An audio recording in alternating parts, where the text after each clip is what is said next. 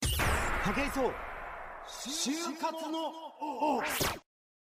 竹磯がお送りしております東京 FM 就活の王でございますが、えー本日はですね、まあ、サラリーマンとしての最高の働き方を教えてくれる大先輩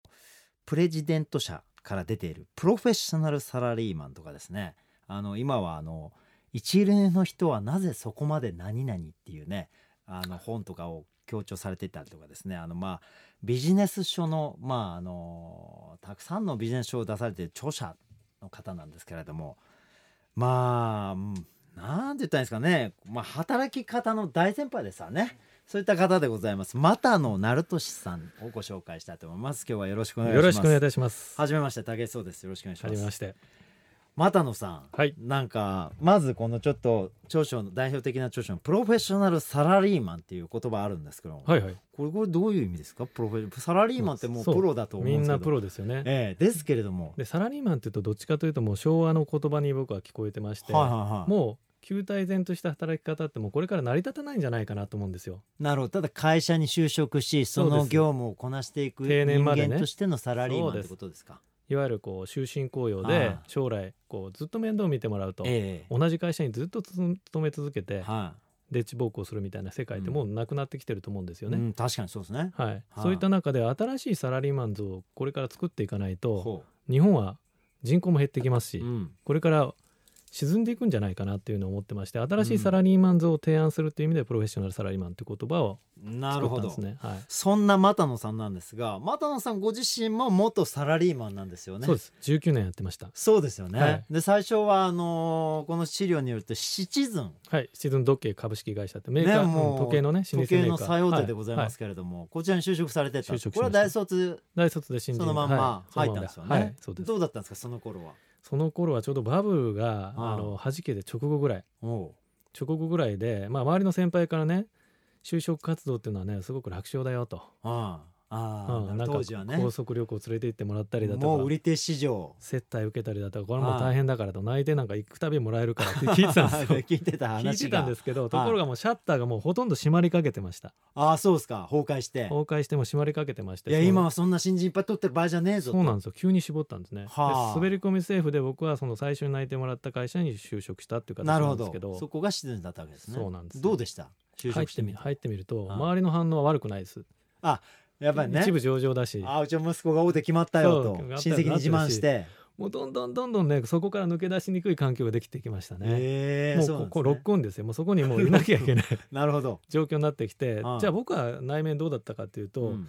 まあ思ってたよりなんかこう退屈だなと、ええこれがこのまま60まで続くんだとしたら俺耐えられるかなっていう違和感まだその時はねはっきりした言葉じゃないんですけど違和うん感なんか違和感持ってましてええ最初はどんな部署でした最初はねあの輸出入のあ輸出入貿易のな実るほ務書類をチェックする仕事だったんですよ。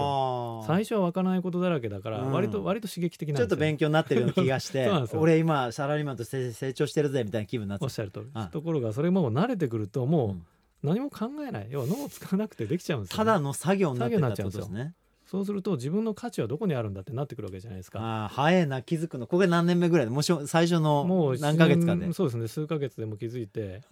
それまではすごくエキサイティングだったんですよ 就活を経てねそうです滑り込んでよしやったってそうもですそうですみんな喜んで新しいねチャレンジだと思ったああわけこでっすからよ俺がさシチズンでこそううそ一う旗あげるぞみたいな感じで入ってったああらそういう感じでどうやらそうじゃねえぞとそうじゃないよってなったんですけど、はいはいそれ周り見たらうん誰も否定しないわけですよそれ淡々とそれをこなしてる否定しなくてそれが当たり前だと、ほで小さな違和感がずっとあったんですそれをうね、うんどちらかというとねごまかして生きてましたねへえうんそなんのとかサラリーマン時代なんとか蓋をして見て見ぬふりをしていこうとでもお給料ももらえるうんしこれが現実なんだみたういな、ん名前も別にシチズンで悪くないしそう外そう行ったって悪くない、ねそのね親も喜んでるしどうしようみたいなだけども違和感はあるんだけど、まあでも生活もできてるし人生ってこんなもんだみたいな感じで蓋をしてたってこそうとなんです人生ってこんなもんだってことはぴったりですねああそうですかそういうふうな形で自分を自分をこう納得させてましたなるほど、はいでまあ言ってみれば本当の自分を寝かしつけてたって寝ことかでしすつけてねましたねそれいつ起きるん ですか起きたのそがのこれ実はリアルまたのはいつ起きるんです か出ました、えっ、と、ねそれがね、うん28歳の時に会社が50年ぶりの赤字を出しましてええそれはなんかきっかけあったんですか50年ぶりの赤字って社長以下全く体験したことないんですね、はい、どうしようもないででもすごいですよねでも50年間黒字してたそう会で社すってねすごいですすよねごいですよね逆にすごくてうん要はあの平和ボケしてたわけですよねなるほどもう時計は売れるしそうそんな中で赤字が出たんでちょっうとんリストラってをやったんですよリストラ理屈リストラを2回やったんですよはあは1回目が僕はうん28歳の時で募集が45歳以上だったんで対象外ああなるほどその時はらでも周りの何か起きてんなっていちょうっとね上司とかでざわざわしてる声なかけられてる人たちもいるなんかとざわざわざわざわってしてざわついてるとそうそうだけど2回目1回目で絞りきれなかったもんですからバーが下がってきたんですよ、なるほど45歳から30歳 になるほどで僕はちょうど見事に30歳になっててはい紙をもらったわけですよねああなるほどその時にやっぱこれリアルなそ現れ実早早期退職のそうです早期退職勧めみたいなやつ今やめたらこんだけもらえるぜっていうなるほどもう完全にリストラリストラのですよ第一手段みたいなやつがやってきたそわけうなでんすねやってきましたあでその時にもうあのざわざわどころじゃなくて自分がざわざわし始めたわけです よね周りじゃなくてあ対岸の火事でなくなっ対てき岸のた火事で本当自分の家がぼやになってるみたいな感じなでるほどはいで周りを見るようになったんですよはいそしたらねサラリーマン入ったら大体わかるんですけど5年経ったらこれぐらいかな10年ぐらい経ったらこの人ぐらいかなってなんかベンチマークがいっぱいできてくるんですけど、えーなるほどねそういう人がねあこの人ぐらいかなと思ってた50ぐらいの人がうん肩叩かれて退職にやめていやめていったんですよ。ほうこれを見たら僕が続いてると思ってた60まで続いてると思ってたレーはいルはがい途切れてたわけじゃないですか実は。なるほど就職してそうこなこんですから先60まで安泰だと、その中で何をすべきかを考えていたのにもかかわらず何をすべきかっていうところまで行ってなかったですあねーどなうるほどどう生きていこうかみたいななるほどどうごまかしていこうかみしたいかなもそれがもしかしたら途中で終わっちゃうのかもしれないっていうのを目の前で見せられ見るせられたんですよなるそほどこから僕はスイッチがカチッと入りましたねそれでどうしたのどういうアクションを起こしたんですスイッチ入れたのはいいけどか、は転職活動しても給料がね同等以下になるんですよあああ一回やってみみたわけリアルにはいはいはいシミュレーションしてみたんですなりねましたで次に企業独立とんでもないとは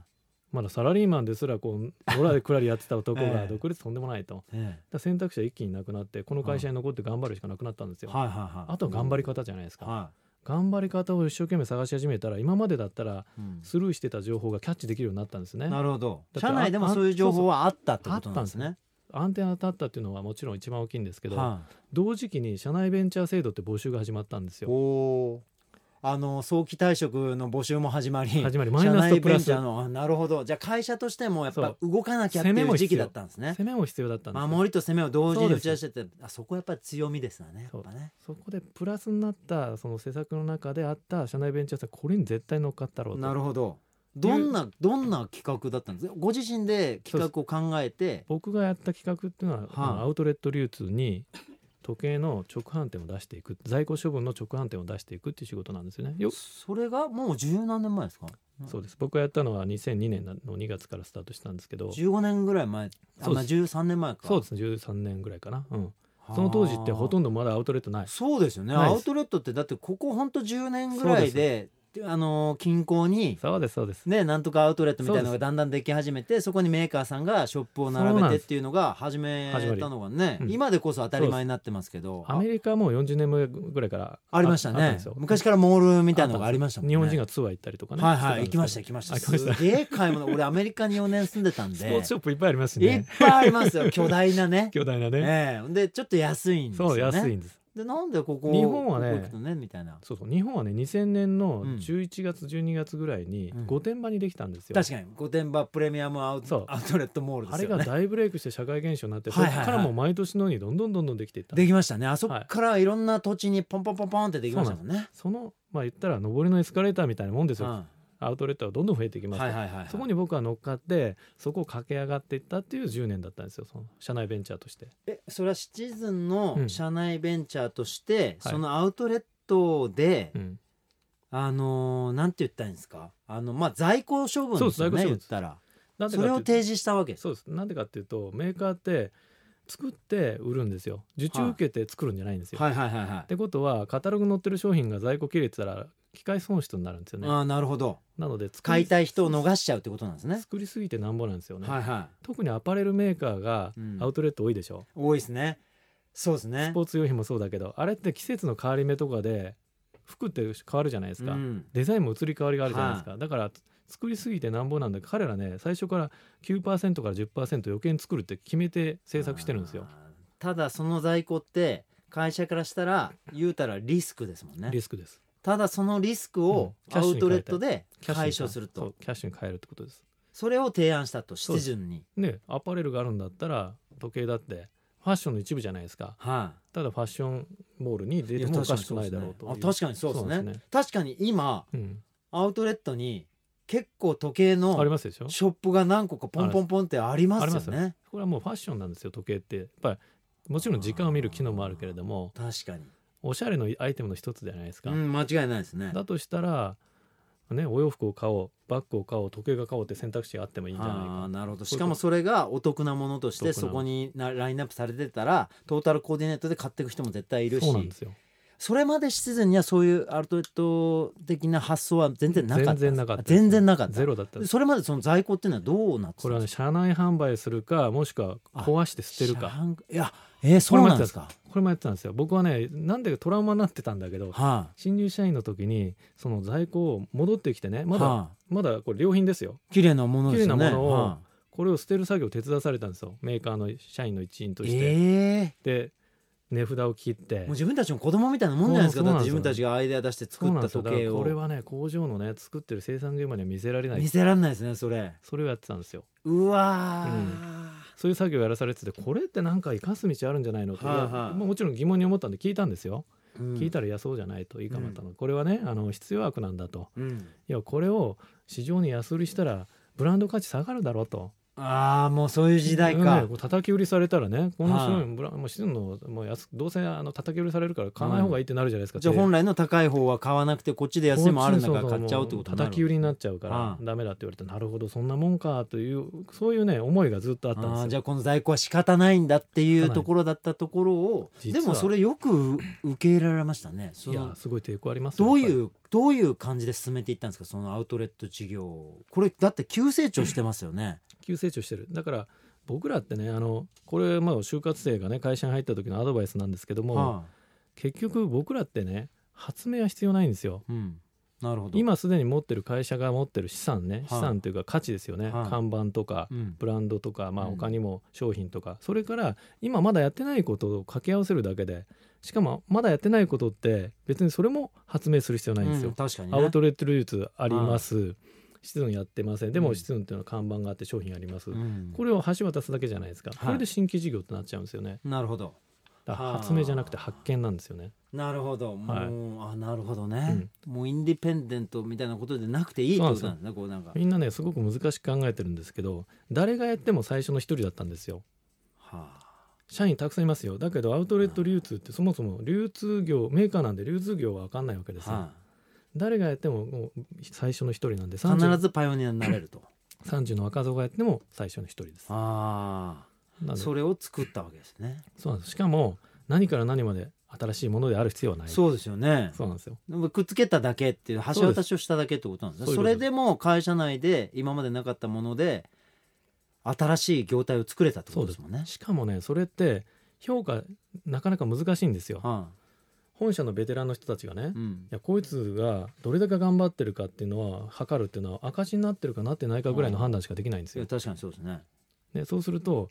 今の僕から見たらですよ当時の僕はいけてなかったんですよもっといけやれたはずなんですよ反省いっぱいあるんですよはだけどあいつ頑張ってるねになるんい、ですね、うんなるほどなぜかっていうと自分たちのない物差しで僕は動いてるからですよああなるほど多分武井さんもねスポーツやられてるんでもちろん分かると思う競技が変わればルールも変わるし採点基準も変わるじゃ全な部いで変すかわりますね全部変わるじゃないですすか、か、はいだから違う競技のベテランが見ててもよく分かんない部分って絶対あるじゃないですかわかりますねしかもそれ はあのーよくわからないものを見ると、評価せざるを得ないというかそうなんですよああの人すごいなって言うしかないんですもん ねおっしゃる通りで、です特に細かい知識もないから、その分野の一番上にいる人がうん、とにかくすごい人ですもんねそうなんですだから横並びで握手したりしますもそうんなねんでそすよの場合はねそうなんですよそれがあったんですそうすると僕もあるルそのルールに当てはまって2年やってある条件をクリアしたら、ねうんそこの事業を任してねうん独立させるっていうルールがあったもんですからそれに当てはまったんで、僕は最年少役員になったんですよなるほどレールに並リんでスたトラらの対象だったのにそうレールに並んでたら無理ですよだってあー先輩たくさんいるからあ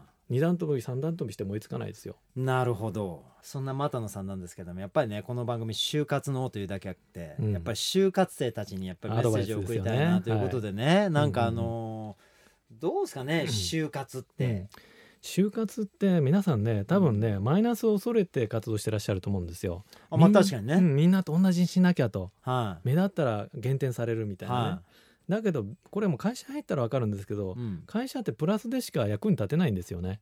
会社に対して貢献できるって自分の強みとかはプラスを伸ばしていくために働いてるんじゃないですか。いはマイナスっていうのはチームで補い合っていくのが基本なんですよい、ね。うんなるほどじゃあ気にしすぎってことですか言い過ぎですね。就だか活生たちらむしろその自分が他の人からや他の人がやってない体験をいかに自分がやるかってことだと思うんですよはね。あはあはあ例えばだって僕はあの無人島にねはい一昨年無人島に3泊したんですよ、っはていう話をすると「え無人島に泊まった3泊何何何?」ってめちゃめちゃ興味持たれるじゃい、ないで確すか。かにはで僕ここで多分5分10分話したらその無人島行きたくなる話できるんですねい。なるほどそれ体験の価値なんですよ。はいはいはいはい体験にお金と時間を使うってことでうん人と差別化するってのは絶対強いですよね。あー間違いないでうすんね、だから例えばね今皆さんアルバイトされてる方多いと思うんですよ、はいはい、就就活活みんなでしてるでしょうね掛け持ちだったりとかちね、えじゃあね一番アドバイスとして有効なのはえはい、そのアルバイト先でスカウトされるような行動をしてみなさいってことなんですよ。ほうなるほど実際だってアルバイトっていうのはその会社の業務なわけですもんね業務の一部ですよ。その業務の中で、あの必要とされる個性を発揮できないってことは、うん就活にも影響する。影響しますよねそうです。だって周りから見たらあこの人就活してるねってわかるわけじゃないですか。はいはい絶対大学4年生だし、ねさ3年生4年生だしそうとでかすってしこかと分かっもてるんですおもんお客さんから見たらあなたアルバイトとか関係ないわけじゃないですか、はいはいみんなプロとして見るわけじそうゃですないでねすかはそんな中でわスカウトされない理由というのは唯一一つしかなくいてなんでしょう何かって言ったら私アルバイトだからここまでしかしませんっていう働き方してるからなんですよほうそうじゃなくて私アルバイトだけどここまでやっていいですかとか、はいはいはい私アルバイトだけどここまで頑張りますとかいう人があちょっとこの人社員になったらもっとやるんじゃねってなってああなるほど就活してんだよねじゃあうちに来ないって言われるわけですよじゃあもうアルバイトの枠飛び越えて飛び越えちゃうちょっとこうまあまあまあ分かんないけどちょっと提案してみたりとか、そうですね私こんなことやらせてもらいたいんですけどそうどんどんどんどん進んでいいってことそうでですね。す社員に負けないような方まあどうせねダメだったらブレーキかけられるんで、うんこれ会社に入ってからも一緒なんですけどやりすぎたらなんかね刺されるんじゃないかって、はいはい、刺されるぐらいやってみろって話なんですよ。はあなるほど ね。これってでもね、うんアルバイトとか、うんそのお仕事だけに関わんない関わらないでですもなんか人間関係とそうかです社会の歩き方全部そこですよそね。うです例えばじゃあ面接でねはじゃあ自己 PR してくださいって言われた時に私あの今まで10社アルバイトしたんですけど、はいそのうち7社から会社にうちに来ないかって言われましたって言っい、た ら確か誰にな打率7割かみたパいなンチあります 。ねめっちゃパンチあって採用ってなるとこう思うんやっですてよ。現場力あんだなって現場力ある明らかにわかりますもんね。明らかに今おっしゃった現場力ですよ武井さんおっしゃった会社に入って一番最初に必要なのは現場力なんですよほ現場でどれだけ場回しできるかってういうなるねほど。この力がすごい求められるんです特にあのペイペイのうちはねへえ。ってことはアルバイトで現場回せる力もう、ま、なん身につかけて満載じゃないですか、はいそのオーラだオーラそ持うでっすてるねし、。はいだとしたら絶対君ってなるんですよバイトリーダー的な感じなのかな そうそうあいつのネタじゃねえけどそうバイトへえリーダーですよなるほどそこそこを狙うとすごくそこ大事ですかそこまあ、でも確かにもうそれでも真理ですようんね、だってバイト、だからぶっちゃけバイト選びも、うんし就活として捉えていいってこといいでですすよよねで俺はこの業界にこういううん仕事で入りたいんだから、うんこういうバイトをして、うんしかもそこでアルバイトでもう君うちの会社入んなよってそう言われちゃえばもう勝ちです就よ活する必要ないですもんね就活終了ですよもうそれだっでてバイトがもうインターンみたいになってるんですもんねそうですそそうれですバイトイをンタしーンかも長い長い年月できるインターンでしかも自分を十分アピールでし きかも給て料もらいながら そうですよねそうそうそうお金もらいながもららいながら就活できるんですもんねこんな最高の機会はないと思うんですよこれうんはちょっと新しい就活の提案かもしれない なこれ就活生たちちょっとはっって思うかもしれない、ね俺なんで今このバイトやってんだろうっつそっうてそうなのになんでこのの職種希望して就活してんだろうとかってなんか違和感感じることいるかもしれないですね分けちゃってるんですよなるほどバイトはバイト就活は就就活でなるほどさらに言うと就職はもう就職したとの会社は会社でもっと分けて3つ分けてんですよアルバイト就あ活ーリンクしてないんリだンクしてない全然、でも一ね貫性もないし武井さんがまあスポーツの世界で多分同じだと思うんですけど必ずリンクリンクを意識するでしょ競技を移行するにしてももうね僕は、うんあのーもうこれはもう本当あれなんですけ ど最初から一個の競技をやるつもりがさらさらないんですそうでしよょ。一つのスペシャリストになるっていうことがリスクだってことは僕すごく感じてるんで、うんうんだってスペシャリストってことは、うんうん自分の能力を縦に伸ばして、うんうん細く高くしていく作業じゃないですか。そうですそれって隣行ったらど素人ってことじゃないですか、これが一番リスクがあるから、うんうん僕は武井壮を思った通り動かせれば、うんどんなスポーツうもん、簡単にできると思って、自分の動かし方を練習してきたんでなるほどね。そしたら他の競技行っても積み上げた筋力とか、うんあの体力とかっていうものがそのまんま違う動きに活かせるんですよそうですよね。だから隣行ってもゼロにならない他の業種行ってもうんゼロにならないっていうのが強みになっ素て、晴らしい。しかもそれがあのおしゃべりだったりとか、そういったことにもつながってつながって自ますよね分を思った通りに動かせればうんコントロールできるっていうところをベースにしてるんこれはでね、す。ごい今皆さん大事な話聞いてるんですけど いやいや、これね又野さんのお話をお伺いする番組 なんで、僕の話はどうでもいいんですやけど。ちょっと引き出さないとい けないですいますせん。いい話はややっぱりね皆さんシェアしたいので、これやっぱり役立ちますか。役立ちますサラリーマンの世よ界でサラリーマンでも全く一緒でうん僕らの自由って言葉あるじゃないですか、はい自由って何かっていうと選択肢を持つことじゃないですかそうですね。だから常にね一手打つ進むごとに選択肢を増えていかなきゃいけないわけですよね、うんところがみんな選択肢を減ること狭まってくるんですよ ね。これなんですかね、これね。なので応用可能なことうんをいかに意識するかってことで、まあ、特に新入社員の頃ってどこの部署入っても新人じゃないですか、はいはいはいはい、そうですね。で最初の仕事ってくじ引きなんですよねああ、なるほど。もうどこにいられるかも実際わ分かかっんてなないいわんけでで。そこで一喜一憂したら自分が死んじゃうんですよはいは自分を殺すっていうのは一番もったいないことなんでどこの部署に行ってもよろしくお願いします頑張りますでいいと思うんでい。すよね、なるほど。シャサラリーマンとかね社会人の面白いっていうのは、はい外れくじだこれって俺行きたくない全然行きたくない部署だと思っても、それを当たりくじに変えられるっていうところがサラリーマンの醍醐味で面白さなんですよ。間違いないですね。はい、いや、間違いないですよ。その言葉、ね、もう若者たちになんとか分かってほしい分かっなて。ほしいですね。だから本当社会が本当にね、 なんうか、んそういうなんて言ったらいいんだろうなこうお仕事とうかん会社とうかん社会っていうものをうん怖がってる人がすごく多いんで,、多いですねでなんかそこで一生決まっちゃって思ってるものが多いんで、うん決まらないですよ、ねはっきり言って。そこの変えられるっていうのが一番楽しいとこですよね、その会社で働くってことに関して。そうなんですよ自分で変えられる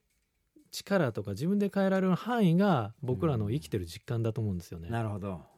なんか言われた通りに言われたことやってますっていううちは本当退屈しかないですよね。まだ本当の自分を寝かしつけている寝かしつけてあの時の又野さんと同じような感じなんですね。 そうです俺ねリフォーマタナですよ。こうやってね言うあのー大先輩もそんな時期を過ごしてんですよねだからうん僕らあれですよね僕もうん若い頃、うんなんであの時間の有り余ってた時期に、うんそういったことを勉強しなかったんだっていまだに後悔があるんですよ学生時代スポーツやってたけど、もっと時間あったし全然勉強する時間もあったし今みたいな知識持ってあの時を過ごしてたそらうなんですよ。俺とんでもない人生遅れてたかもなって思んおうっ気し持ゃる通ちりがあるんですよね。おっしゃるま通りださんも絶対ありま僕すもよあってね。僕はね一番頑張ってたなと思う時期をね切り取って見返してみても、うん今から突っ込みどころ満載ですから、ね、そうですよね。そういうもんですよそね。んなもんですよねだから皆さんもね就活生の皆さんも、うん私こんなに頑張っててもうこれ以上頑張れないと思ってるぐらいでちょうどいいってことですよ。なるほどね。うんああでもそれでも、はい、い、つか必ずねそうそいうれでも突っ込突っ込める自分になろうってことなんですよ将来。なるほどねそんなねあそれが成長ですもん今ね今そう今パーフェクトと思ってる自分にうん将来突っ込める自分に今からなっていこうって、うん、これが成長だと思うんですよね。なるほど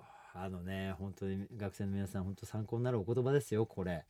ね成長することはあの本当に社会に出たらうん今の何倍も成長しますから、そうなんですよ全然安心せずに出ていってほしいってことですよね、そうです。ただやっぱり学んで一歩踏み出す力がないと、うんどんな情報も抜け出ちゃうしそうです他の人がうんちょっと先に進んでる人がパッて先取っちゃいますそもうんなんでねす。よ。情報はね溢れてますからキャッチする力なんですよね。うん必要な情報はもうすでに揃ってるんですよ。そうなんですよね。ああととはどれだけそれを手に取るかです手からね。に取るか、いやもう本当皆さん競争ですよねそ。う手に取ってしっかり味わいましょう。えー楽しい競争が待ってますんそうで。ですうん。皆さんじゃあなんかがなんだろうなこう又野さんから就活生に対して、うんあのー一番大事にしておいた方がいいよっていう、単語一個もらいたいな単語来ましたね。え単ー語ですか熟語でもいいんですけど、 はい、なんか応用力試さフれてますねレーズでもいいんですけどそうですね何でもいいんですよ、うんあのうん又野流のなんか一言いただければと思って言ねこれ大事にしろよっていうこれ大事にしろよ最高の一言いただきたいんですけどうんね、うわーめちゃめちゃハードル上がった 打ち合わせの時に欲しかったななんですかねどうだろうあのーうん就活っていうことだけにとらわれず、うんうん又野さん、うん今44歳じゃないですか、うんええこの44年生きてきて、うんここまでの人生で、うんあのーじゃあもう一回二十歳に戻るとしたら、うんうんうん今の自分が持ってる何でもいいからこれプレゼントしたいっていうものがあったらなんなんですかねやっぱりあれじゃないですか後悔しない生き方を選べってことだと思うんですよね。なるほどっていうのはあの小さな違和感を見逃すなっはい、ていうことをさっき申し上げたと思うんですけど、え小さな違和感をごまかすと人生必ずつまんなくなるんでえああそうですね小さな違和感を育てようっていうことかなそこ小さな違和感っていうのは何かこうなんていうんですかねここじゃないあーつまんないって思ってうるん気持ちは違和感です違も和んね、感ですただそこにうんすげえもしかしたら自分を生かすチャンスがあるってそうこなんとでですすよね小さな違和感っていうのはねあの多分神様からのノックなんですよ間違いないですねこっからここじゃないんお前気づいてるコンコンコはいンみたいなねなるほどねそこに対してドア開けなさいよっ聞てこことえないみたいなことやってんじゃなくてあドア開けましょうっていう、あうんー、ありがとうございます扉を開けたらその向こうにはあのもしかしたら自分が想像でするような世界あるかもしれないけどでもそれも人生じゃないですかそうですね開けた瞬間からそれを乗り越えられる自分になるんでうんなるほど、う恐れず扉を開けようとそうその違和感ね、違和感多分ね本当に多くの就活生のみならず、うん今本当に社会で働いてる新人たちとか、あの本当に本当にこのままでいいのかなって思ってる人すごいたくさんいると思たうんでくさんすいるよと。思うんですそれをその心の違和感っていう言葉で表してくれたのが、んそう多分本当にみんな拾いやすいと、はいそれってもしかしたらただの遊びたい心うでん社会人としては良くないものなんじゃないかって思ってる子が多分たくさんいると思うんですよ。はいでもその違和感にはもしかしたら本当の自分が隠それうでてすてでしかもそれをただ出すんじゃなくうんうて、あの会社の中で情報をゲットして会社にもプラスになってす自分も楽しむ形としてうん提案できることができたらそうですそれは大きい武器になるかもしれないよってことですねそれがまたの流のプロフェッショナルサラリーマンってことですねそうです会社の中っていうのはねあの自分が使っていい武器で溢れてんですよそうですよね使ってない自分がいるだけでうん俺が頑張るしかないと思ってても所詮俺一人じゃないですか、はだけど会社の中には人がたくさんいるその人たちが能力たくさん持ってて才能も持ってるなるほど全部使っていけよとい、なるほどはい、全部味方でございますということでございますね、い、や力強いお言葉いただきましてありがとうございます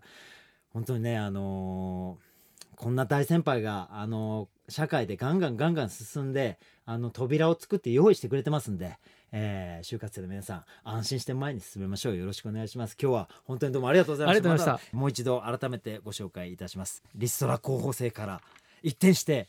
役員に上り詰め今はあのそんな社会人の皆様にたくさんのドアを提供してくれる著書をたくさん、えー世の中に生み出してくださっている又野さんでございましたどうもありがとうございましたありがとうございました武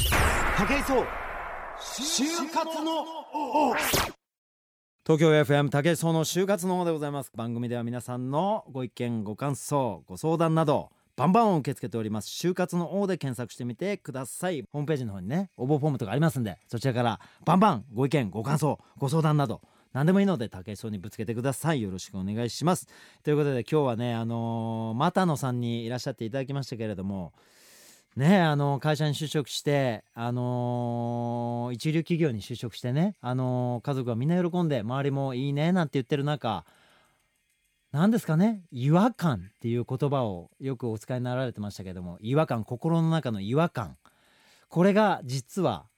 眠ってた本当の自分だったということに今はお気づきになられてるとで当時はその違和感が何だか分かんなかったんだけどもリストラという経験を経てその違和感をチャンスに変えるというね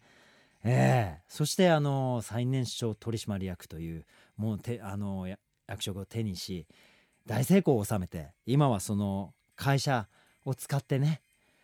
その本当の自分を生かす生き方っていうのを皆さんに提示してくれる大先輩でございます皆さんも心の中の違和感っていうものをもしかしたら成長のチャンスだと受け取ってたくさんの情報を手にしてそれをねあの会社社会で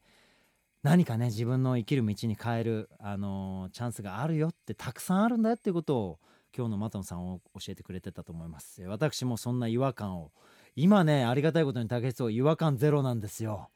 えー、本当の竹井壮がゴリゴリ前に進んでくれてますんで